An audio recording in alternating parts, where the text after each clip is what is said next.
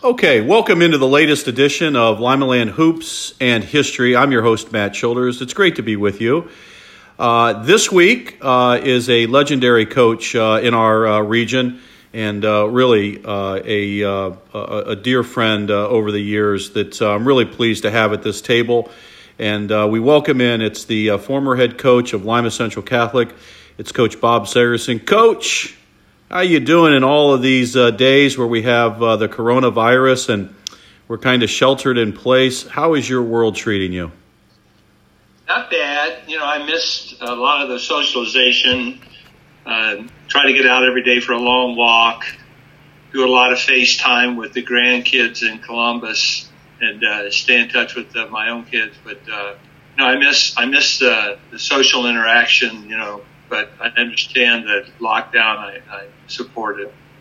Yeah, indeed. Um, we need one of those days to head up to uh, Okolona with your uh, old college roommate and Coach Lehman and Bagley and Ron yeah. Williams. Um, that was a good trip. Those are the those are the memories that I'm kind of holding on to right now to be able to uh, you know know that those days will be uh, with us again. But uh, you're right. I'm I'm I'm actually walking a couple of times a day and uh, just uh, finished up uh, playing a little bit of golf. Uh, it was a beautiful day. We're, we're taping this on uh, Friday, the 24th of April. So uh, it's great to have you with me. and, you know, it, it's there's probably, geez, in our area, there's probably no one better to, to help me with this history of Limaland hoops than you because you were able to live it as a young boy growing up and have the history of a little bit before you and then uh, you've been doing this since you know the 1960s. But we had five Mr. Basketballs. Uh, I always share that on the podcast, and um, why don't I, I, actually quote you? And I probably get it wrong, but I always say like Joey Meyer or Rick Pitino or Jim Boeheim when you were at Five Star used to say. Hey, what's going on over in Lima, Ohio, uh, with all these great guards and all this great basketball? So, uh, yeah. what what would you say to that? Well, you know, I brought in three consecutive years. I brought Simpson over for some for some summers, and I and and brought Aaron Hutchins and then Boogie uh, Lyles, and uh, you know, and, and other good guards from this area had been coming for a long time. The guys would come over to my house, and I would drive them over to Pittsburgh for a week, and uh, really from the entire area, but one day I was uh, watching a, a night game, which was really fun there at Five Star, an outdoor court, it's all outdoor courts, and uh, some assistant coach who was actually an assistant coach from an ACC team, and you know I, I should remember his name. I don't. Um, I think it was North Carolina or NC State, and he asked me if I was Seggerson, as I was a guy from Lima, Ohio. I said, "Yeah," and he said, "You mind if I ask you a favor?" I said, "What?" He says, "What? What's going on?" In Lima, Ohio. Hmm. I said, what are you talking about? And he goes, well, how, how are you guys making all these guards? And he says, eh, we're hearing about these guards that are coming out of Lima. And I just said, no, we play. we get after it up there. But he was impressed at a community the size of Lima. Yeah. And you know, that, that goes back a ways now. You know, you know, it just didn't start with uh, Greg Simpson. You know, I mean, you, you, you gotta, you can go way back yeah. in Lima history and find some really great ball players in the 40s and 50s and 60s, leading 70s, leading up to that time. So well, let's, Lima just had a love affair with basketball for a long time. Yeah, and let's do that. And, and folks, we're doing this on Zoom, and then uh, hopefully it gets translated onto the podcast and the radio. And it's best if we both uh, sit a little closer to the uh, computer when you hear each other better. But, Coach, okay. I, I, would say this: uh, take us back. Take us back to. Um, you know the the kind of your memories of growing up and you know the folks that you thought about uh, that inspired you to play hoops, and then some of those people that uh, uh, you even said uh, you know could be in the conversation for Mr. Basketball from Lima uh, way prior to 1990. Well, I started playing ball as a kid in the 1950s. So I mean, I didn't really have a lot of stars other than the ones I saw on TV. There wasn't as much athletics on TV, but uh, the guy that really had a lot of influence on my basketball career was when I was about an eighth or ninth grader. I used to go down to Bradfield and, and play basketball or try to get in those games. And there was a man that lived two two houses from Bradfield by the name of Cleo Vaughn, who was the first African American to scholarship, uh, dress, start, and score points at Ohio State University. Kind of a legend, and he was like a playground legend. And he, mm. he he kind of took me under his wing a little bit. But he was the first great basketball player I remember. Now, obviously, Tom Williams uh, was before him in the 40s. He and Johnny McKay, names like that, were were you know great players back then. But I didn't see them play. Um, and when I was growing up, I, I you know I idolized people like uh, Bob Gunn at, at Lima Senior High and Billy Murphy at LCC. But when in the mid 60s, when I started playing myself in high school, the, the great player was Jeff Miller, and Miller would have been Mr. Basketball. He was the best player at the state. Went to Ohio State, had a great career cut short by a, a, a really bad knee injury that in those days could end your career. But he was a shoe in for for you know uh, Mr. Basketball. Joe Fisher, a lot of people would tell you was a shoe in in 1970 for Mr. Basketball. 69, um, Bath had a great uh, uh, a team, and they had a big man that year that went to Kentucky. Yeah, Jim um, Andrews. Um, Jim Andrews. I mean, it, yeah. he would have been in the running. Yeah, you're and, right. And, you're right. I forgot about know, him. Yeah, there, has been a lot of you know a lot of players. So basketball was was good in that that stretch when I was playing basketball at Lima Central Catholic in '64 and '65 and '66. From that years right up to 1970, you could make a pretty good argument that that that might have been the best basketball talent in Lima. Now, I don't pick I wouldn't pick. I don't like picking the greatest list. Number yeah. one is, but there, there were so many Division One players in the city at that time that uh, they were just back to back, and uh, of course recruiting was different in that age. You know, it was it wasn't that big of a deal. In fact, the Kentucky coach who signed Andrews and Norwood out of, of Bath saw them by accident Hmm. He was actually on his way to scout uh, a player at Finley. This was before billion dollar recruiting. And uh, on the way up to see uh, a Finley player, he stopped to get gas off I-75 and he asked the gas station attendant, any good players in this area? Hmm. He said, well, there's a 6'10 player going against a 6'9 player right down the road at Bath High School. So he went there instead and he signed three players from that game. He signed Norwood, and he signed uh, Andrews, and he signed uh, Perry, a, a young man. I think his name was Dan Perry from Shawnee, who was six eight, six nine. Wow. All three of them went to Kentucky. Wow. So that's how recruiting worked in those days. Yeah. A little different now. Yeah, I think it was uh, Joe B. Hall. The the story goes that that's uh, he stopped to get some gas uh, out on uh, Blue Lick Road and ended up uh, uh, watching John Ellis's coach John Ellis's team uh, with uh, Jim Andrews and Panorwood. So um, you, you, mentioned Jeff Miller, and there is actually a, some signage, uh, uh, a, you know, a banner type out at Shawnee now that uh, talked about you know AP, you know, Player of the Year, that type of thing. he and Bruce Burden, and then would they have played against?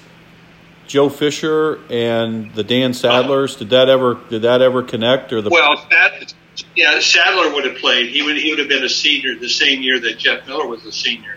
But that Shawnee team that went to state when there were two divisions, Division One and Two, A and Double A they called it.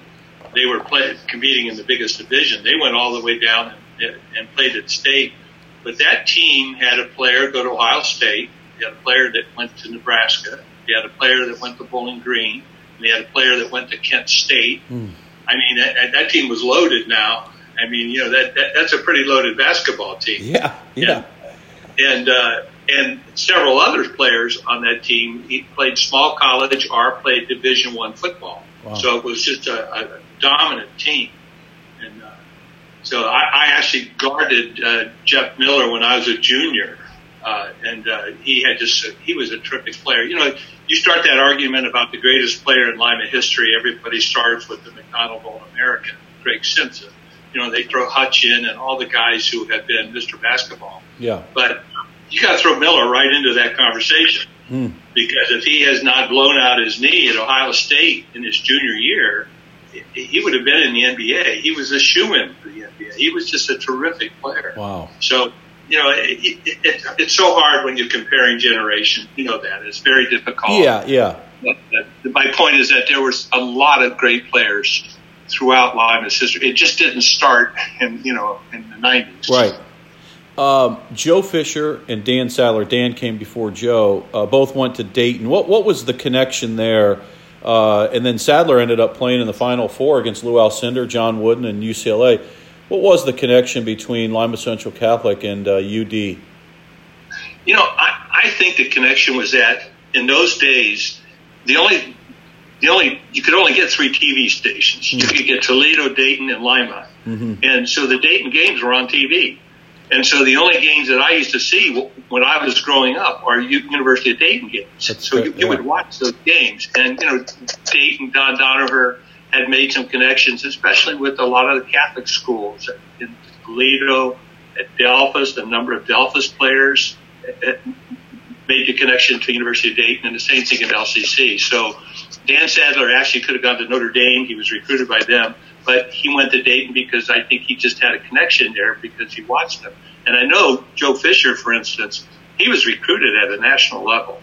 He was recruited very, very highly, and he went to University of Dayton simply because they connected with him when he was very young, and that's who he grew up watching. He, he loved the Dayton Flyers, and so it was that connection.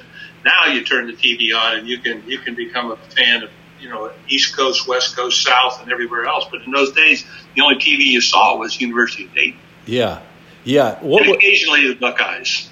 Right. How how I do remember that. I remember that you would see. It was so much fun. You would see kind of the the uh, the round robin of Notre Dame, DePaul, Dayton. They were in some type of affiliation. There was a there was a Catholic school affiliation that it might not have been a league, but they they played that was who was on the TV when I was growing up. There, I'm old enough to know that there were only four TV stations or channels back in the day, and one right. of them was Dayton Channel Seven, and uh, that's what uh, that's that's what we watched, and that's where you got your Dayton Flyer uh, dose. Uh, when you think about uh, Fisher, and he really his name comes up a lot. Um, who would you, for those that don't know and would be hearing this, who would you compare him to uh, that folks would know over the, say, the, the decade of the 90s, 2000s, and today?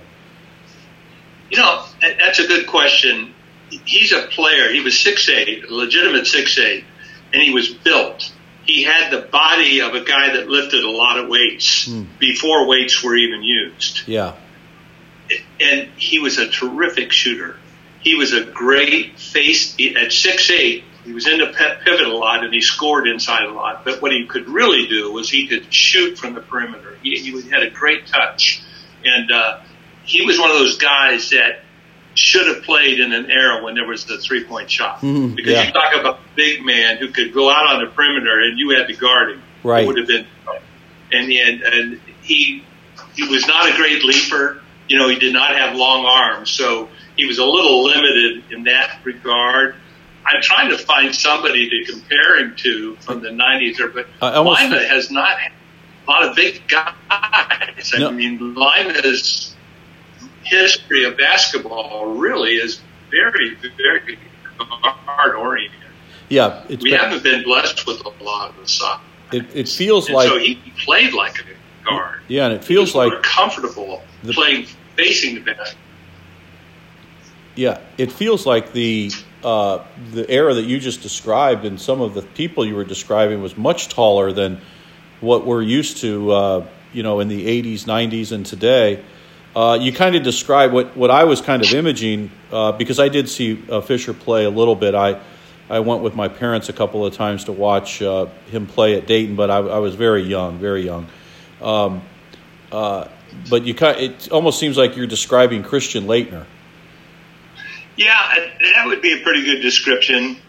Although you know he he, he started three. You know, you can only play three years at that time of college basketball. You had to be you had your freshman team, but he started three years for Dayton. I think he scored a thousand points. He um, played on some really really great basketball teams, but I don't think his college career ever met the expectation of what he would people thought it was going to be because you know he scored nearly 2,000 points in high school, yeah. and he was highly, highly recruited, mm. and uh, and and and so some people would say, well, his his career was a little disappointing. I never did. I mean, he had a great career at Dayton. He had started for three seasons, and uh, you know they had, he played for some solid teams but he, he didn't, you know, he didn't reach that All-American status. I think that a lot of people thought that he was destined for based on his high school career, which was really extraordinary. Yeah, yeah, it uh, it certainly was, and that's, uh, ladies and gentlemen, that's two thousand points without the three point line. Um, that's scoring an awful right. lot of points. That's a that's a lot of clip, and wasn't it that we didn't start playing twenty games a season until a certain point? He probably only played 18 games a season uh, to get to that number. Yeah, plus he did get them to the regional final uh, his senior year, and uh, but uh, you're right, less less games, and yeah. there were a lot of players that I can know from my era and who I coached who would have been phenomenal players if there was a three point line. I mean, look at Billy Taplinger. Yeah. I mean, his shot all came from way beyond three point. And when I played, there was a guy that lied by the name of Jim Baxter who works at the field house now. You see him a lot. Yeah. He was the deepest shooter I've ever seen. And uh, I mean, I, I don't, he'd start shooting after he got out past half court and he'd make those shots. He, he would have been phenomenal. Yeah. Uh, okay, uh, let's let's move into uh, you know that that uh, that '70s era. What what do you recall about some of those players that uh, that played around our, our city uh, in, in, in our region in the 70s? Well, one of the things about the 70s was that no team from Lima went to state in, in the 70s. You know, so it, it, it wasn't quite as dominant. You know, you didn't have as many dominant teams as, as you had, you know, in, in hmm. some of the other decades. But uh, probably the most memorable players to me were uh, the young man from Lima Senior High who ended up playing professional ball and is now coaching in the NBA. And uh, John McCullough. Uh, John McCullough, who had a, a nice high school career and was recruited, one of those guys who was recruited at the last second and uh, went up to Oklahoma when an assistant coach, Dave Bliss from Indiana, uh, was actually scouting somebody else. And then when he got the job at the head coach at Oklahoma, he remembered uh, he remembered John and he went back and he offered him and he had just a great career, all American career at Oklahoma and ended up playing some time in the NBA. And so from that standpoint, you know, if you go through the entire decade of the 70s, that's the one I remember, although there were some great players. Yeah. Uh, I mean, I remember Tom Terry being a great player. Uh, Lawrence Stubblefield uh, was a great player in, through the 1970s. Uh, he played for Southern Illinois. Yeah. And, uh, there, but the 70s was not one of the, you know, if you were comparing decades, I think that the 70s wasn't quite as strong as some of the decades before and after. Yeah. What, uh, what do you recall of? Uh, th- there's a couple of names that uh, this is when I start. This is now when I start remembering basketball. It was uh, Emser Shirelles. Oh yeah. Uh, went to Emser, Bowling Green. He was a nice player, and you know that was the era when the, the tip off classic started in oh, Lima. Oh, the holiday and tournament. Was, the holiday, holiday tournament. Yeah, yeah, the holiday tournament. And yeah. uh, it, it, it, at the beginning, it was rotated from school to school. remember, yeah. And uh, it was terrific. And there were some tremendous final games there. And, and probably the most, those were, those were just, that was a great idea. Eventually, they left it at senior high. Senior high hosted it every year. And yeah. uh, there was just some tremendous games. But I remember that starting in the early 70s, and it was a highlight of the, the, the basketball season around here because as schools start playing each other, you know, in, in a tournament, and, and you couldn't get you couldn't get in there with a shoehorn at Lima Senior High. No, you're right. Uh, do you recall who started the? Uh, how did that came came to be? The holiday tournament. You know, I think the athletic directors just sat down and uh, and I don't know who spearheaded it, but I know that uh, you know originally it was uh, Johnny Bath, LCC, and Lima Senior High, and uh, the very first year of the tournament, it just became a great tournament. People yeah. wanted to see it. That old gym at Lima Senior High than one on Pierce Street that, you know, old timers will talk about. That what the, the atmosphere created in that gym hmm. during that, that holiday tournament was just almost undescribable. I mean, the passion and the noise and the, and the, the stakes, you know, that were the, the game, the, the stakes of that game just took basketball to a different level. And uh, people started talking about that, that holiday tournament in summer. I mean, people were bragging yeah. about that and, and talking trash and everything else. Everybody, you know, everybody was ready for that game. Yeah. It, it was fun. I remember that probably from the 70s more than I do some of the great players and you know some of the great teams. Yeah, well, and and yeah, there, there was uh, that's really when I started watching basketball. Coach was and going to games was right in that era where um, Lima Senior was very dominant. Uh, I, I, remember a guy by the name of Jim Davenport, and uh, there was a guy by the name of Nate Walton, who I think was Travis's dad. Uh, he was Paul Whitney. He was a great player. They they, they were the players, um, and then that bumped right up against you becoming uh, the head basketball coach at LCC, and then you had some really nice success uh, in that holiday tournament uh, in your early career? Yeah, I, I started coaching in the 78 79 season. And, uh, and then it, it, my when I assumed the head coaching position, the timing was perfect because at that point in time, some great players were coming through our system. I mean, we, we were just, you know, we did, it just hit at the right time. And mm. through the 80s, uh, we had great teams and you know some great tournament runs, but it also meant that the holiday tournament off and down came down to Lima Central Catholic playing Lima Senior High, mm. the championship game, you know, over the holidays between you know Christmas and New Year's Eve, and it, it those games, as you know, because you played in some of those games, mm.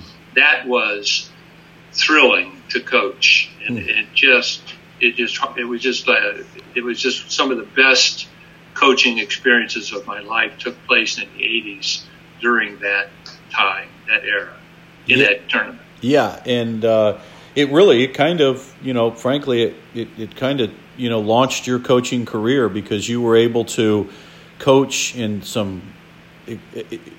If you're listening to this and you didn't have the experience to go to the holiday tournament, it was everything and then more than what coach is saying. It, it, the atmosphere was electric. Uh, they would open up the top end of the uh, of, of the uh, gymnasium, and there wasn't. You know, as good as the Elida Fieldhouse is today, uh, the Lima Senior venue, uh, the old Lima Senior venue, was uh, that and, and more some, and, and it was just loud and um, you know it, it, was a thrill. It was a thrill to play there. But you had you had very, I mean, you had good success there in the early 80s and you won some really tight games against Lima Senior. What, what did that? What do you think that did for your program? Well, you know, it just it, when you beat Lima Senior High in that game, it, it, just boosted the confidence of every athlete on the floor. Mm. And uh, you know, and in several of those games, we were not favored to win the game, and we went out in front of a big crowd against great teams and, and, and won some games. And senior high was packed with some pretty great players. I mean, Andre Reed played in that. A.T. Uh, Thompson was just he was just just a beautiful player to watch play. Yeah. And you know, and and so you had a lot of talent on both teams, and they went at it. And because they've been playing all summer against each other on different courts around town, it just raised the stakes. And the people in the stands knew it too. So you couldn't get anybody else in that gym for those games. And winning those games, I think it elevated our program because it elevated the confidence of our players. And you know, we weren't in a league at that time. We were we were not in the league, so we basically played for the for postseason tournament. Yeah, and that's all about confidence. And so we would go into the tournament oftentimes with good records, but not you know eye-opening records. But because of who we played against and because of who we scheduled, we were ready. Yeah. And, you know, we would play teams with, you know, very good records and, you know, who had gotten a lot of headlines, but it, it didn't matter because we were playing teams like Lima Senior High and that kind of pressure. And so we were, we were comfortable in big games and in pressure games against talent. It, it's it was just okay for us. Yeah. And that that that so in that way it really impacted the success we had as a basketball program. Yeah, for sure. This is uh, Matt Childers and Coach Bob Seggerson on Lima Land Hoops and History, uh, the podcast. And uh, we're uh, in part one. We'll end up doing a, a, part two down the road here uh, with Coach Seggerson's uh, a more recent, you know, maybe the, the, the, 90s going forward. But um, why, why do you think why do you think the holiday tournament then ended with it was such a such a hit uh, for the community. It was such a hit uh, uh, financially. I'm, I'm, guessing just because of the the attendance, and then it went away. And then the tip off classic, Chris Adams and you got together, and uh, you guys, you know, uh, Elida started the tip off classic that started in the beginning of the year. But why do you think that uh, that went away with such really phenomenal, phenomenal settings uh, and phenomenal games well, in the holiday tournament? Well, the real reason it went away was because Lima Senior High was placed in a position where they were expected to win that every year. I mean, that was the expectation. Mm. And if they won, it was like ho hum. You're supposed to win. Sure. And when they lost, they took a lot of heat, I think. And um, eventually, I think that's what happened because uh, we started winning it. Shawnee won it, and uh, I, I just think the pressure on the athletic program was too much to bear. To be honest with you, they had their league, you know, that that league, that GOL that they were in was such a great league that they had enough pressure just trying to stay focused on that. Where this this tournament was becoming bigger than that. And I think yeah. that uh, I, I think the pressure was on, and uh, so I think they wanted out. Mm-hmm. And uh, there was some discussion about maybe just bringing Elida in and having a four, you know, a four team tournament without Lima Senior High, but uh, you know, I, I didn't want any part of that. Yeah, yeah. And so I, I used to argue for years, Matt. Then I used to talk about let's do this, you know, let's do this. I, I kept, you know, I kept at it, but I didn't really get a lot of receptive. I always thought that I always dreamed of what the early '90s would have been like if the Hutchins brothers were going against uh, Simpson and Lyles and that great hmm. team mm. in, a, in, wow. a, holiday tournament. What that would have been like, but you know, after you know, after a number of years, uh, I think uh, they they put it back together. You know, it was it was off for a good uh, 15 years or so, and then they they finally got it back on, and we actually were we started, well, they didn't put that on. They scheduled senior high. So senior high and LCC, they just played a game every year. That's right. Yeah. But, and it's still a great game. I mean, some of those games have been terrific, yeah. but I, I, just think the atmosphere of the holiday tournament just took it up even another notch. I, I agree. I agree. Yeah. Well said. Okay, so uh, the the beauty of the LCC Lima Senior relationship um, ended up having LCC play their home games on Lima right. Senior's floor. And you coached uh, from 1979, 1979 to uh, 2010. And uh, for a lot of those years, you were at Lima Senior. Do you remember, A, uh, how that came about? And then, B, I want to talk about the mixers when they came into town and just a little bit of that professional basketball flavor because they also played at Lima Senior, and yeah. so there there's three. That was a home. That was the home floor for three teams for two years uh, in the early '80s. In 1956, the two schools, South and Central High School, formed Lima Senior High, and they built this beautiful gym. They both had played all their games at South Junior High or South High School for years and years, but this gym that they built was a compared to other high schools at that time. At the very next year, LCC was formed as uh, Catholic high schools. The smaller ones came together, and Father Her at that time was building a building, and he knew that how expensive to build a big gym would be. At that time, Lima Senior High had this beautiful gym and the only people that were playing in it were the varsity boys and the JV boys. There was no girls, there was no freshmen, hmm. there was no gymnastics, there was no volleyball, there was nothing else. So there was plenty of time and space. And so he sat down with Dr. McGovern and they worked it out, or who, you know, the board, and they shared the gym.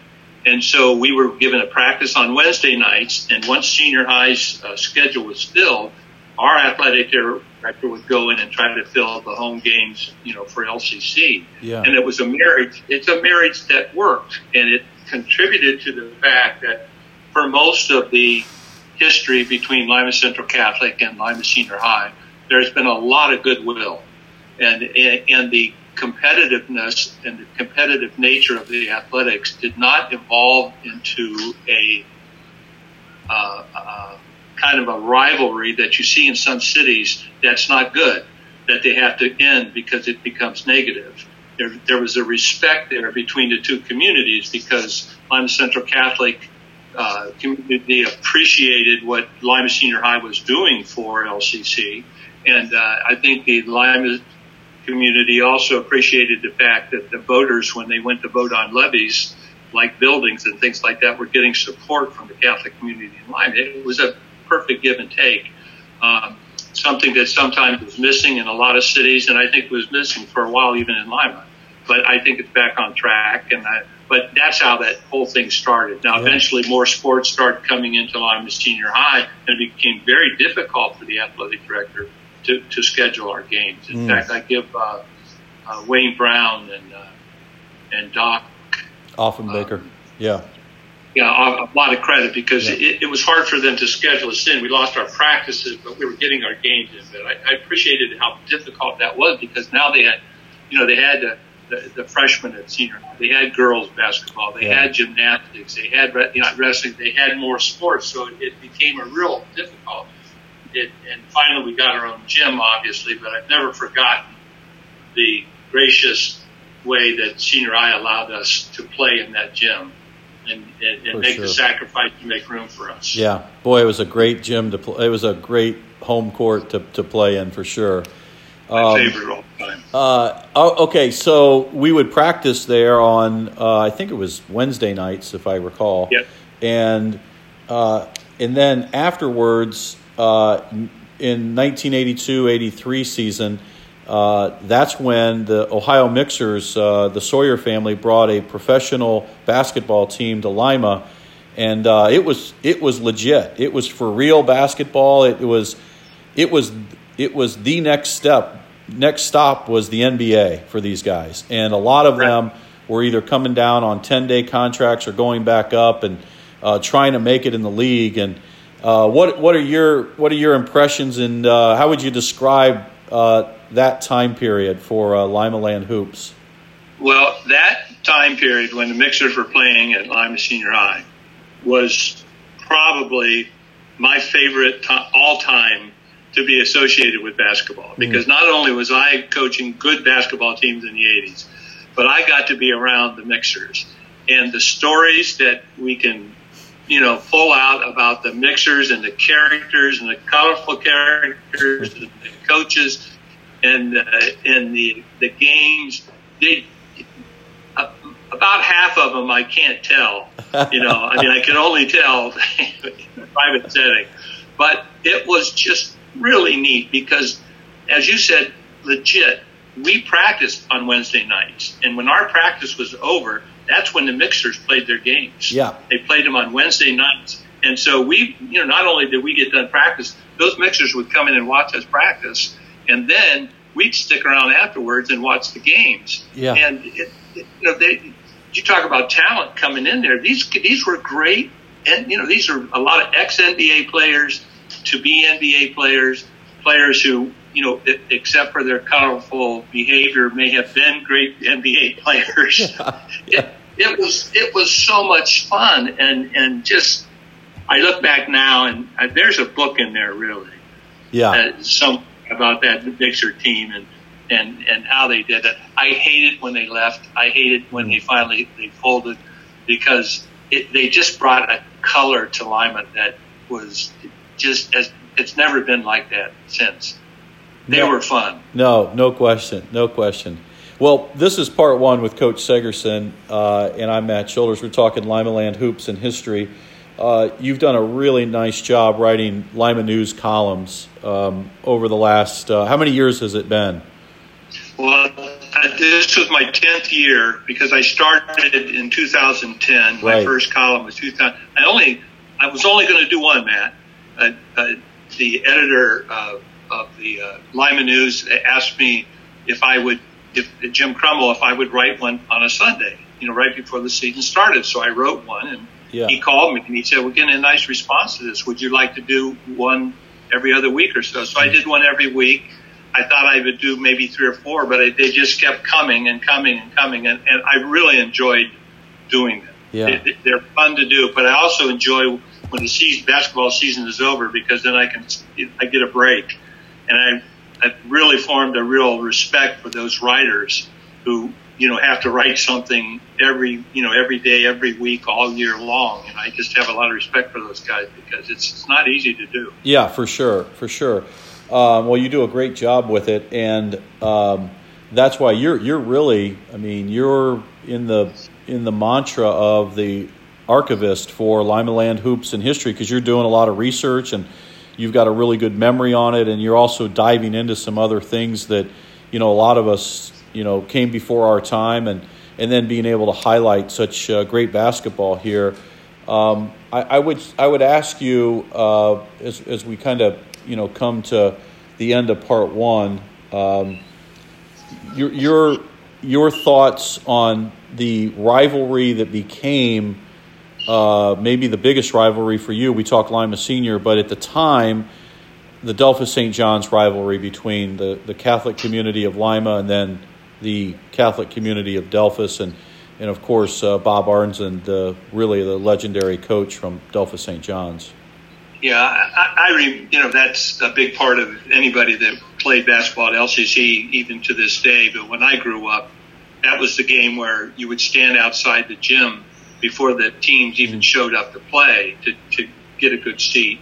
And we played twice, once once at Delphos and once at Lima Senior every year, and it was always on a Sunday, so you get everybody's coaches and players and other people coming in. And LCC and Delphos both have great basketball tradition, so it meant a lot. And this goes back. I mean, this goes way back.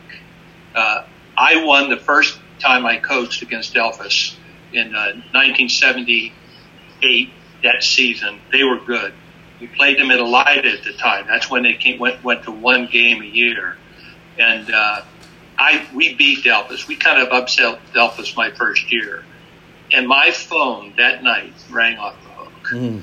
I I got a call from Johnny Mulcahy. I got a call from uh, uh, Skip Davis. I got calls from some woman I didn't even know she was. I mean, people, these old timers were calling me to congratulate me on beating guys, and I did not realize how important this was to previous generations. I mean, uh, Tommy Davis's dad Skip broke down crying on the phone because we had. You know, and I remember saying to my wife, Janie, "Man, this is really something." I I thought I understood the the rivalry, but I, I understood it a little bit more. So I I watched it as a kid. I played in it as an athlete, and I coached in it. And it was a special kind of rivalry. You know, every school has a special rivalry, Yeah. but that LCC Delphos St. John's rivalry was just unbelievable. It doesn't reach the level of passion that it once did. It's still important uh, to people in the community, but I, it was really one of those things that I think earlier in the in my career and, Yeah. and before me, it was like it, it was you, you got to win that game. Yeah. you got to win that game. Because Father Herr was the principal at Lyme Delphos St. John's when their program was, you know, in the 30s and 40s and 50s when it was really building up. And then he came over to LCC, and there was nobody that he wanted to beat more than Delphos St. John's too. So you not only get it from the fans, you know, we knew what it meant to our principal, Father Herr. So Yeah. he, he, he had a Matt. He had a basketball on his desk, behind his desk for years. It was the 1949 Delphos St. John State basketball. It was the basketball they won the state championship with, Oh. and it had 1949 state champions, and he had that on his desk for years and years. And every once in a while, when we'd be doing really great, or you know, I'd be a little had a little wind in my sails, he would call me into his office and he would pick that ball up and he would show it to me. He'd say, "You ain't got one of these figures." uh, that's he knew great. how to, he knew how to push my button. Yeah, for sure, for sure.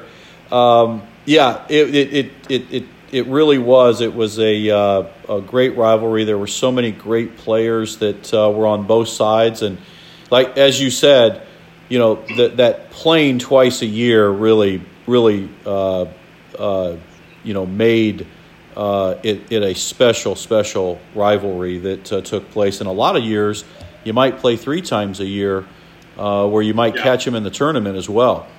Yeah. Well, my when I to show you how influential that was. When I grew up, you were talking about heroes.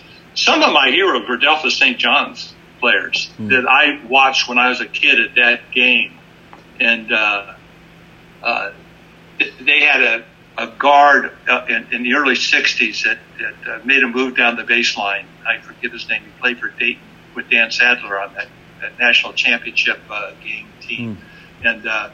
Oh, I wish I could remember his name now, but I, I, I, I went home after that game. I, I mimicked his move. I spent the whole day out in the yard just trying to do what he was doing. And even the barber, as much as I hate to admit it, the barber played with uh, Dan Groothuis played with the Carter twins. And yeah. I liked his game. He had a rocker step that I that I liked a lot. Yeah. And uh, when I was a sophomore, I actually got to play against that team, and they pressed all the time.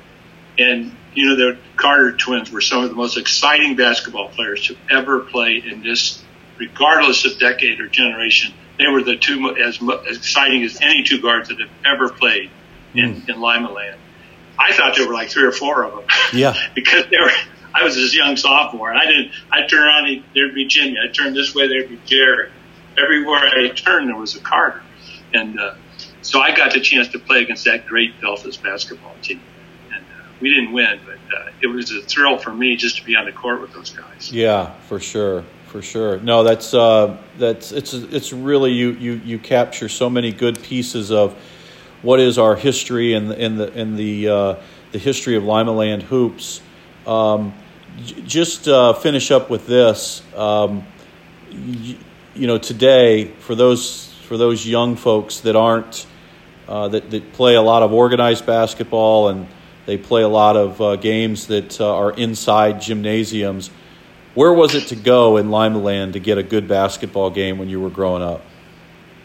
Well, Bradfield. Uh, inside or outside? outside, all outside. All outside. Whittier, and um, uh, in the D South end there was a Miss Paul Mission had a single basket. It wasn't full court, but the kids from Perry would come over there, and Perry was tough. Yeah, sixty and they had a, just a bevy of great, great players. And so you'd go down there, you you get it handed to you. But it, it, you know, if you wanted to get better, there was a senior on my when I was a sophomore named Dan O'Shaughnessy who played basketball as a nice guard for LCC. He played at Findlay. He he took me to a lot of places too. He was real instrumental, but a lot of outdoor basketball courts. Shawnee had a great outdoor basketball court on their uh, tennis courts and uh, oh. I think it's where the soccer field is now. That area, and they yeah, you know, in that yeah. six boy, they had some really good games, but very little indoor because you know you weren't supposed to be able to do open gyms. You know, there was very little contact between coaches. Mm. Uh, it was prohibited. Now some coaches were doing it, but it wasn't like it is now. I mean, I didn't really start playing organized basketball till the fifth grade when CYO kicked in. Yeah. And so now, you know, kids are playing. Hey, I have two grandsons that were in a league in Columbus when they were three years old. Oh my lord! They were they were in a league. So now it's it, they're really getting them young. yeah. And uh, but in those days, you didn't get a lot of help. You you were on your own in the summers to get better, and if you fell in love with the game, that's what you did. Yeah, for sure. I loved it. I loved. Uh, I loved going to all those places that you mentioned, or the majority of those places, uh, Bradfield Center and Hoponova. I remember going out to Hoponova, and uh, I I, uh, I, know that I was uh, I, I, you know I, I know that I was in the minority as as a as a white young kid from the west end of Lima, but man, I loved going out there, and uh, so my education was my sophomore year. I didn't I never never really got picked and then my junior year I was I would start to get picked a lot, and by my senior year I was one of the family, and I was able to I was actually one of the pickers. I was one of the you know captains and one of the guys that could could uh, could do that. And so I I have great memories. I sometimes drive around out in those areas, the Cook Park area. I played. You mentioned Anthony Thompson earlier, AT, and uh, he he really took me under his wing, and he always would let me kind of tag along and and be a part of his world. And uh, um, yeah, I was that. Those were great days. So I'll drive around there. Sometimes I'll go get lunch and have lunch over by Cook Park just to kind of you know soak in the nostalgia of uh, those uh, those games. And in those games, coach, you're right. Those games were half court mostly at Cook Park. You'd play like three on three or four on four, and uh, if you lost, it was going to be a long time to get back on the court. So yeah, those games they were intense, intense, intense basketball games in the summer. But yeah, you know, competitors, that's what you love. That's why you played it. Yeah, for sure. Well, coach, it's not only a pleasure to catch up with you, but uh, pleasure to have you on uh, this very podcast. And uh, thanks for all you do for uh, creating and, and remembering the the history of Limaland and then publishing it in the Lima News with uh, your great columns. Those are must reads, and uh, it's been a uh, it's been a pleasure. We'll do uh, number two where uh, it ends with a state title, as uh, everybody knows, and it'll be fun walking down that memory lane as well. So thank you very much for being a part of this, and we'll look forward to the next time. Okay, man, it was a pleasure. Stay safe. Thanks, Coach.